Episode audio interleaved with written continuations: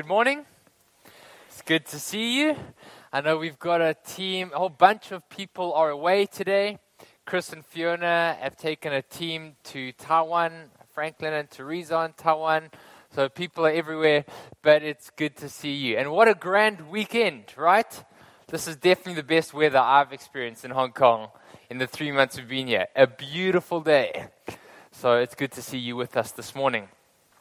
Now, if you're new, we as a church are going through this mini series uh, called Who is This King? And we're going through the Gospels and we're looking at the, the life and the impact and the claims that Jesus Christ made. And last week we looked at the chapter before, John chapter 12, and we looked at how Jesus said this most unusual thing. He spoke about his imminent death as the moment of his glory. And um, we looked at how Jesus said he's come to uh, inaugurate a kingdom, but he hasn't done it through a coronation service or by wearing a gold crown. He's come to do it by bearing a cross. Now, this morning we look at another passage of Scripture in which Jesus says some very unusual things. And today we're going to see how Jesus serves his people by saving them, and how his death on the cross washes them, washes us, not just for all eternity, but even for today, for right now, for this week as we go into our city. Now, this passage that Freya and Jonathan read to us is a favorite passage for followers of Jesus throughout the centuries.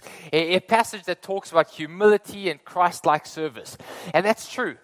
But as we look at this passage, we're going to learn a couple of other things about Jesus. We're going to learn about Jesus the King. And there's four things in particular I think Christ wants us to see.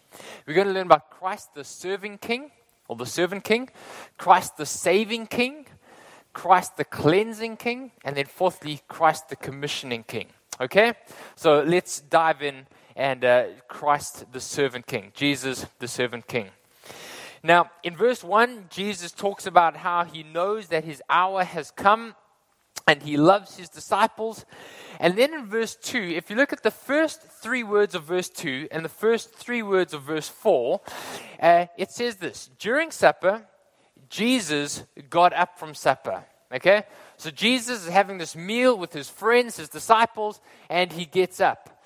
But John wants to tell us far more than just Jesus got up. He wants to tell us something of there's a showdown of power that's going on here, right? So let's read verse 2 to 4 completely. It says this During supper, when the devil had already put it into the heart of Judas Iscariot, Simon's son, to betray Jesus, Jesus, knowing that the Father had given all things into his hands, that he had come from God, and that he was going back to God, rose up from supper.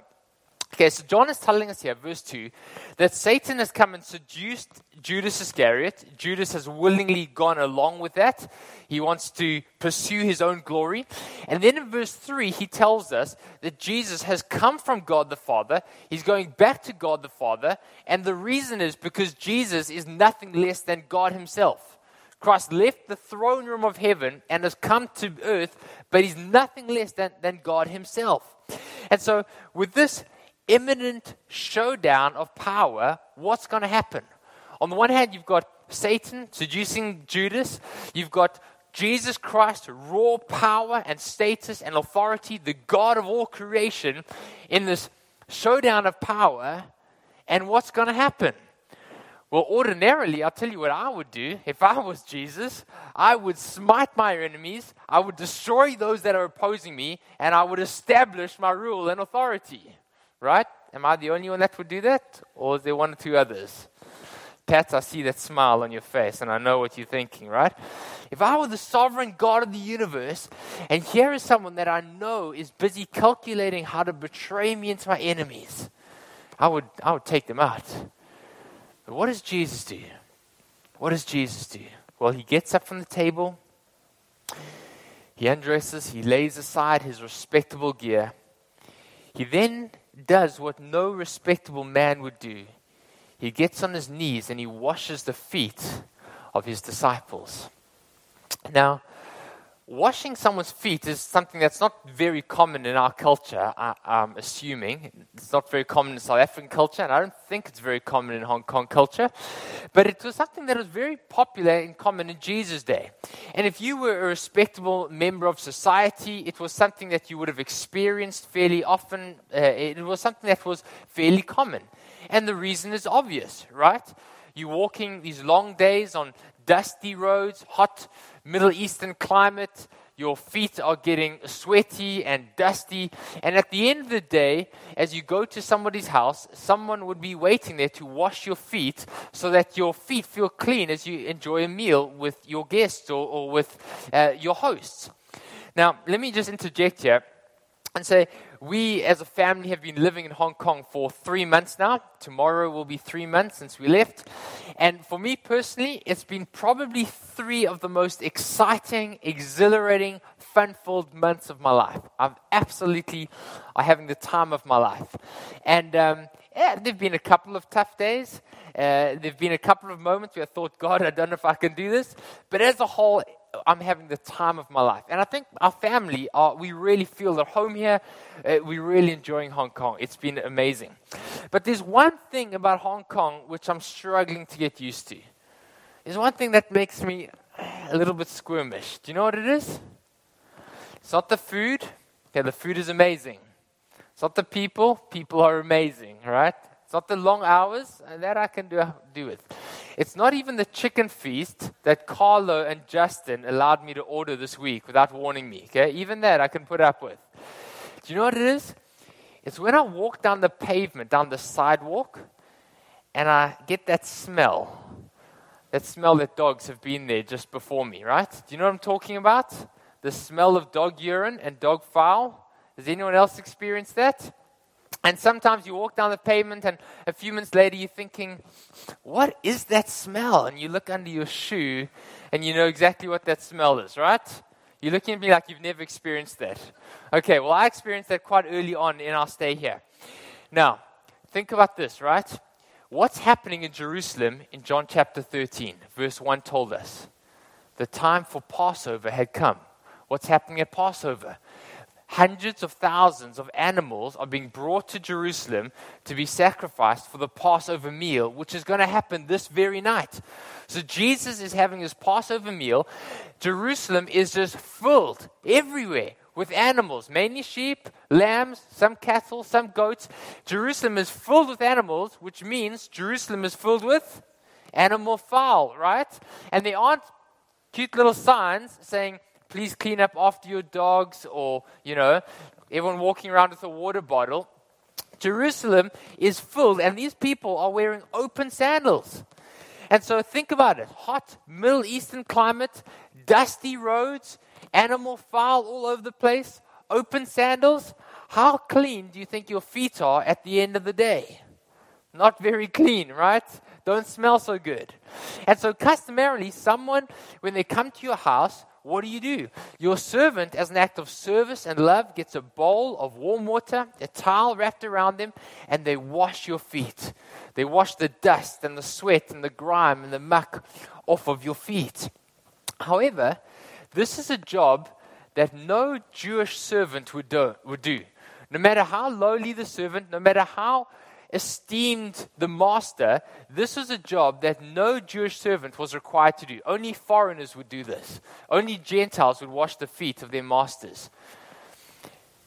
Remember, John the Baptist comes to Jesus, or before Jesus comes, and he says, After me is coming someone who is so worthy, I wouldn't even be worthy enough to untie his sandals. What's happening there?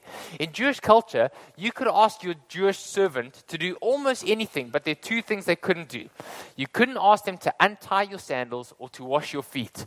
But here, John the Baptist says, when the Messiah comes, when the King comes, he is so worthy that if he asked me to wash his feet, to untie his sandals, I would gladly do it.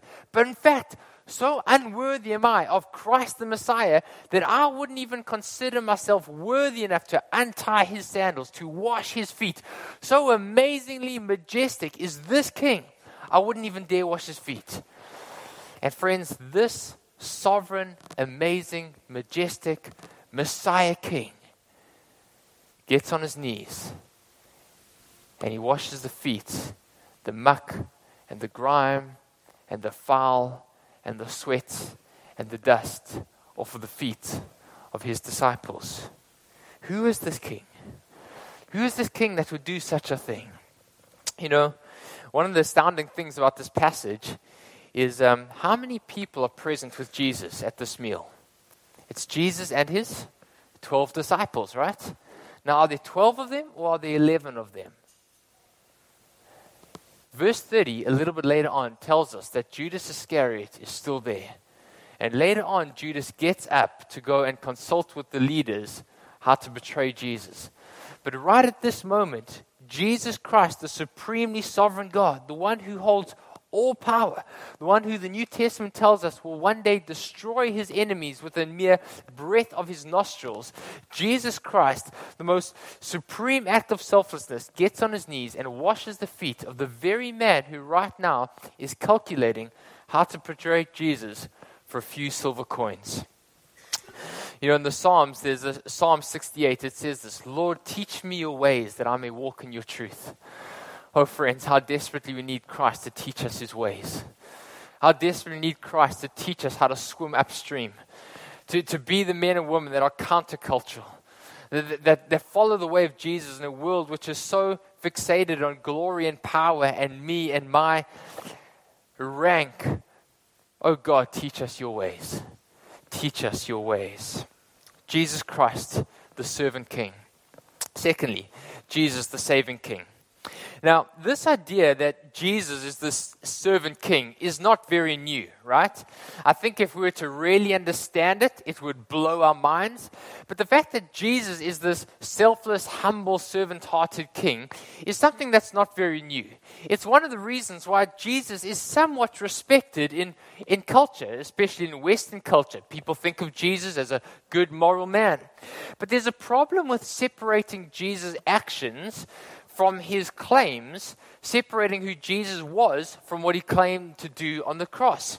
Because look at what happens in verse 5 and verse 6. Verse 5, Jesus gets this bowl of water and he starts to wash his disciples' feet. And then in verse 6, Peter says to him, Lord, you, you shouldn't wash my feet, right? Peter's like John the Baptist. He's seen something of the majesty of Jesus and he says, It's not right that you wash my feet. And Jesus says to him, Peter, you might not understand what's going on now, but afterwards you'll understand. Now, after what? After the meal? After he's washed their feet? No, after I've been crucified.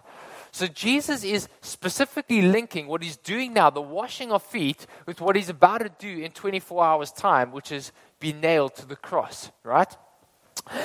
But Peter still doesn't get it. And so he says, Jesus, you will never wash my feet. And what does Jesus say? He says, Peter, if I do not wash you, you have no share in me. You have no part of me. Friends, the reason why we can't just admire Jesus as a good moral man or as a good moral teacher is because Jesus tells us he never came to be a good moral teacher. If you think of Jesus as just a respectable man that we can look up to and learn some good things from, you don't understand who Jesus is and what he came to do. You see, what Jesus says to Peter is actually what he says to each of us. He says, I didn't just come to wash your feet, I didn't just come to demonstrate humility or servant hearted leadership. What I came to do is nothing less than to wash you of your sin and your self glory and the self awareness which has marred your life. I've come to wash you of the sin that clings to you, even though you try everything to eradicate it from your life. The stain which, which marks every thought, every motive, every ambition, every word, every deed that you do. You see, in this story, if you're anything like me, it's so easy to look at Judas Iscariot and think, there's someone that needs Jesus, right? There's someone who's self centered, self righteous, Uh, living for his own glory. Hey, if there's one person that really needs to understand who Jesus is, there it is. Carl Trueman writes this. He says, We must be careful, friends, at pointing the finger at them. In fact, if we're honest, most, if not all of us, feel the attraction of self glory. And that's not surprising given that self glory is the default position for fallen human nature. See, friends, in a sense, there's a little bit of Judas inside all of us, isn't there? And Jesus Christ is trying to teach his disciples what he's trying to teach us. He says, I haven't just come to give you a leadership lesson. I haven't just come to tell you to be servant hearted and to be humble. I've come to show you that the way I've come to serve you is to wash not just your feet, but to wash your hearts. I've come to wash the inner motivation of your lives. We sang it earlier. Jesus has paid it all. All to him I owe. Sin had left a crimson stain. He washed it white as snow. Remember, Paul, the Apostle Paul, writes in 2 Corinthians, and he says this in chapter 6. He says, Don't you realize, friends, brothers and sisters, that our sin is an affront to God? Our unrighteousness is offensive to the holiness of God. Don't you realize that idolaters and adulterers and the sexually promiscuous and thieves and, and the greedy and drunkards, such people have no place in the kingdom of God? He says, If, if that's the trajectory of your life, you haven't met God yet. And then he says this is but such were some of you, such was I. But Christ has washed us. Christ has sanctified us. That means cleanse us. Christ has justified us. He's given us his righteousness in the name of the Lord Jesus Christ and the Spirit of our God. Peter says this, Peter, Jesus says, Peter, unless I wash you, you have no part of me. Friends, this is why Jesus is washing his disciples' feet. He's showing them that he came to wash them of their sin and their unrighteousness. He came to atone for the sins of those who would believe in him. This is why Jesus came to die for the sins of the world. As the prophet Micah says in Micah chapter 7, he came to wash our sins into the depths of the ocean. Friends, what Jesus says to Peter, he says to each of us Unless I wash you, you have no part of me. And I think we need to be careful about moving on too quickly. We, we ought to examine ourselves because, as we said earlier, here in the midst of this table, as they, as they stand around and Jesus washes their feet, is none other than Judas. And as we said earlier, there's a little bit of Judas inside all of us, right? But here is Judas. Judas, isn't it astonishing that Judas, who had walked with Jesus for three years, listened to all of his teachings, seen the miracles. Judas, who had handed out fish and bread to the 5,000 and then collected up the scraps afterwards. Judas, who had given money to the poor and helped serve those that were struggling. Judas, who had walked in the feet of Jesus. And yet, Judas would not come to Jesus to be washed by him, and so still carried his own sin. Friends, Jesus makes it abundantly clear. He didn't come to be merely a role model. He didn't come to initiate a religious rite or an institution. He didn't come just to say, hey, follow me as a humble, servant hearted leader. He came as the perfect Lamb of God, as the ultimate Passover lamb, to wash away the sins of the world. Jesus, our serving, sanctifying, saving King. Third thing is this Jesus, the cleansing King. Now, this is very important. Look at what happens in verse 10 here. If you've got your Bible, look here. Jesus says to him, to Peter in verse 8, he says, If you do not wash you, you have no share in me. And Peter, then, in his very, you know, exuberant self, Peter's always the guy that says these crazy things, right? Peter says, Okay, Lord, then have all of me. Wash my hands, my head, my feet, take it all, right? Which is a good response. That's how we should respond to Jesus. But then Jesus says something very interesting. Look at what he says in verse 10. He says, Peter, the one who is bathed does not need to wash again except for his feet, but he's already completely clean. Now, I want us to think about this because Jesus is saying something very important. Scripture tells us that sin is not so much about our behavior you know, lying, cheating, stealing, etc., etc. Those things are sinful, but actually the Bible tells us the root of all those is far deeper. It's actually our heart, right? It's the motivation of our hearts. It's the fact that we live for our own glory. It's the fact that we don't love our Maker like we should. We don't trust our Maker like we should. And, um, and, and the motivation of our hearts is actually the essence of sin. And that plays itself out in a whole lot of behavior. But what that means is that actually, we probably, each one of us, sin many times a day. And maybe not an outward behavior, but the motivation of our hearts. Many times a day, we are self seeking, self glorifying, self justifying. Now, the question is this if we all happen to sin many times a day, what do we do with that sin? Do we need to be baptized freshly every time? Do we need to freshly come to God and be born again? Do we need to be justified by Jesus every time we, we sin? Otherwise, you know, our eternal safety or security is in danger. Well, you know, Martin Luther, one of the great reformers, before he discovered the gospel, he thought this was the case. He was a, a monk in Germany at a monastery, and um, he had a very acute uh, sense of conscience. And so every time he used to do something wrong, he w- thought, I'm in danger of hell. And he used to drive the priests mad because he would go to the confession booth and he would stay there for hours. And they would be looking at their watches thinking, dinner time's coming. How long is this guy going to hold us here? And he would say, oh, you know, Father, I think I think I probably didn't have the right attitude towards that person. And he would just spend there for hours confessing every tiny little thing. And then he would leave the confession booth, he'd be walking back to his room. He'd think of something. He'd run back, and say, Father, Father, I've, I've forgotten something. And there's one more thing. And the monks used to try and hide from him. They saw Martin Luther coming. They would hide out the way and say, you know, don't let him see us. Otherwise, he's going to ask to go to the confession booth again. And uh, there even stories of sometimes he would wake up in the middle of the night and you think of something, you think, oh no, what happens if I die between now and the morning? And you go and wake up, wake up the priest, Father, Father, I've got to confess my sin now. And you'd wake them up in the middle of the night. Well, friends, is that what we need to do? Every time we sin, we need to quickly make amends in case our, our hearts, our souls are in danger? Well, look at what Jesus says here. He says, Unless I wash you of your sin and your self glory, you have no part of me. Peter says, Okay, then wash all of me. Quickly, take it all. And Jesus says, Don't worry, Peter. You are already clean. The one who's been cleansed, who's had a bath, doesn't need to wash himself again and again and again. You are already clean.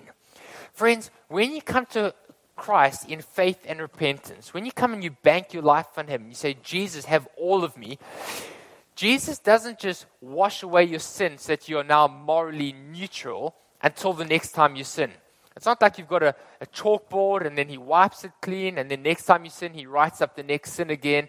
You know, the reformers spoke about this great exchange. You give your sin to Christ, and Christ puts his righteousness, his perfect track record of obedience onto you. And so when God sees you, he sees you nothing less as holy and righteous and perfect in his sight. Okay? It's this dual exchange that takes place. We give our sin to Christ, Christ gives us his righteousness. Jesus makes a covenant, an eternal commitment based on his own character that we are forever his beloved, his sons and daughters. So think about it like this Claire and I got married 10 years ago or so. And when we got married, we made a covenant, an eternal commitment that as long as we both live, I'm hers, I'm hers, she is mine, right? And uh, when we have a disagreement, or when I'm being a lousy husband, or I say something silly, is my marriage in jeopardy? No, of course not. We, we together. Our union is intact, right? Signed, sealed on the dotted line for better or for worse. She's stuck with me, okay? No options. We, we in this thing together. But when I'm being an idiot, and when I say silly things, and when I'm self centered, and when I think about myself, our marriage is in jeopardy, but is the relationship as good as it could be? No, of course not. What happens when I'm being self centered? It, it, it, robs some of the sweetness out of the relationship. It erodes some of the joy, right? It corrodes some of the grace. It, it takes away some of the gentleness. It means we, we get defensive to each other quickly until such time as you utter those fateful words. You know what they are? I'm sorry. Oscar, you've had to do that once or twice, right? I'm sorry. Will you forgive me? Right? Now, friends, Jesus is saying exactly the same thing. He's saying, when you come to Him, you are clean. He's washed you. Your marriage to Christ isn't in jeopardy. He's not going to kick you out of the kingdom. You've been born again. You don't need to be born again, again and again and again every day. He saved you. What can wash away my sin? Nothing but the blood of Jesus. What can make me whole again? Nothing but the blood of Jesus. Right? Remember the Apostle Paul? He says, If anyone is in Christ, he is a new creation. The old has gone, and you're, the new has come. Every time we sin, we don't need to be born again. But Jesus says, You do live in a real world, and there is still a sinful nature inside of you. And the world in which we live is still broken. And, uh, and the self glory of the world and the brokenness of the city in which we live, it starts to rub off on us. And it starts to, as we walk the streets of our city, it starts to rub off on our feet. And we pick up some of the grime of our city, and, and some of the foul and the muck starts to attach itself to us. And it corrodes the grace between us and God. It affects the sweetness of our relationship with Jesus. It starts to erode the joy. Does it affect our union? Is God going to kick us out of his kingdom? No, of course not. But it does affect our communion with Him until we come to Jesus and we say those faithful words Father, I'm so sorry. Won't you forgive me? Friends, my guess is that some of us here today feel the effects of the sin in our lives. And most of us are probably aware of the brokenness of our world. And we may have been washed by Jesus. We may have been saved. We may have been born again. Christ maybe has given you his righteousness.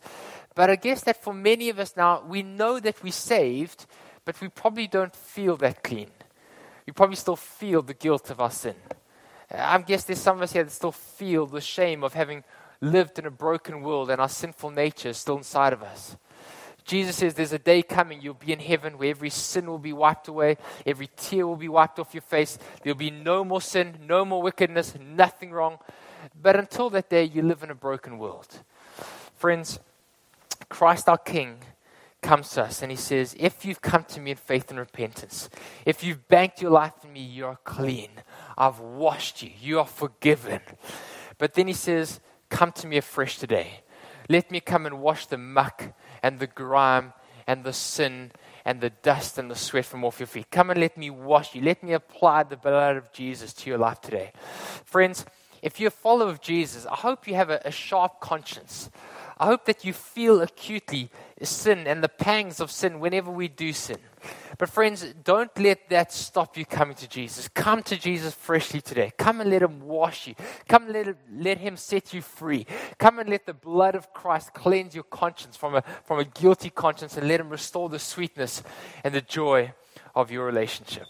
Uh, psalm 32 is the great psalm of confession, and in it, David writes and he says this He says, When I kept silent about my sin, my bones wasted away, even though I groaned all day long.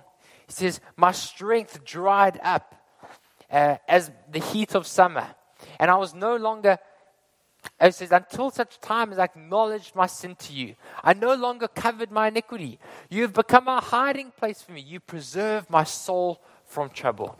Friends, Jesus Christ calls us to live a lifestyle of confession and repentance, to live a life where day in and day out we come before his throne of grace. Say, Father, forgive me. Father, come and wash me. Jesus, acknowledge my shortcomings. Truly, we come and admit our sin. And friends, this is something that the modern church doesn't do very well. We don't like to admit our sin, but Jesus says, Come to the throne room of grace, and there you will find healing that you so desperately need. Friends, may we come to Jesus day in and day out. Come confess our sin and find the healing that we need. Fourth thing, finally, Jesus, the commissioning king. Now, this is short. Now, look at what happens in verse 12 of John chapter 13. Let me just go there.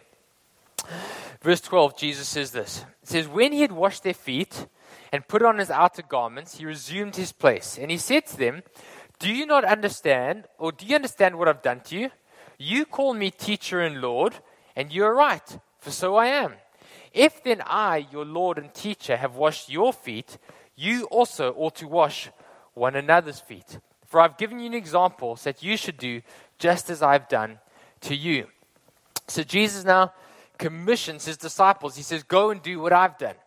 Now, was Jesus saying, You disciples need to go and die on the cross for one another? Do you need to save one another? No, of course not. there's only one saving king, right? There's only one perfect, sinless man. There's only one God man. His name is Jesus. Jesus did for us what we could not do for ourselves. But Christ does call us as his followers to go and wash each other's feet, to serve each other by washing one another with the gospel. In Hebrews chapter 3, there is one of the most important verses in the Bible for anyone that is part of a local church. Okay? It says this. It says, it says, Take care, brothers and sisters, lest there be in any of you an evil, unbelieving heart, a hard heart, which leads you to fall away from the living God. So he says, in a church family like ours, Watermark, hey, some of us, the brokenness of the world, the sin of our lives, it causes our hearts to get hard before God. And that causes us, if we're not careful, to fall away from God, to, to get hard towards Him and to slowly drift away. So he says, be careful of that. Then he says this, and I put it up there. Therefore, encourage one another every day. As long as the day is called today, right? Which is every day. As long as it's called today, encourage one another so that none of you become hardened by the deceitfulness of sin. Watermark, I want to issue this challenge to you. If this is your church, if you consider Watermark your home, I want to issue you this challenge. Can you make it your goal that every single day, as long as the day is called today, to find one person in the church that you can send a text message to, give them a phone call, write them an email, write them a note. Somehow find somebody that you can wash their feet with the gospel of God's grace. Find one person that you can wash them with the word of God's grace and encourage them and, and help them to fix their eyes on Jesus and to lay aside every sin so that they can run with endurance the race that is set before them. Friends, Jesus looks at each one of us in the eye and he says, I've washed you white as snow. But not only that, I've come to wash you today. I've come to remind you of my grace and my gospel. I've come to remind you of the good news of Jesus, to wash your feet today. He says, What you've seen I've done for you, now do for one another. If I, then, your Lord and teacher, have washed your feet, so you also ought to wash one another. Watermark, I want to call us this. Can we love? Whoa, sorry. Can you love, really love? Can we love Christ, our servant King? Can we worship and honor Christ, our saving King? Can we revel in the wonder of Jesus, our cleansing King? And can we obey Christ, our commissioning King? Let's do that together. Let's pray together. Heavenly Father, Lord, when we look at this passage, we revel and we marvel at the wonder of who you are. God, thank you that you didn't remain in heaven. Thank you that you didn't leave us to our own devices. Thank you, Jesus, for not just sending us the prophets or your scriptures, but you, God Himself, came to earth to wash us, God, not just of the dirt of our world, but the dirt of our hearts, God. You came to wash us clean. Jesus, we celebrate you. We revel in you. We in awe of you. We worship you. We thank you. Jesus, thank you that you set us free. And Jesus, thank you that you still wash us. Every Sunday as we come to church and we, we sing the gospel and we demonstrate the gospel in communion, you wash us afresh. Thank you, Jesus, that every morning when we come to your word and devotions, you wash us with the gospel. Thank you, Jesus, that as we gather in CGs together, you wash us with the gospel. God, we're so grateful for you. Thank you, God, for not only being the most magnificent role model and example of, of a humble servant king, you also are saving king. You are cleansing king. Jesus, as a church, we want to obey you. We want to follow you and we want to wash one another with the gospel. Help us, I pray, God. I pray for Watermark Church. Lord, won't you make us a family and a community that washes one another with the word of grace, with the good news of the gospel. We ask you this in your name. Amen.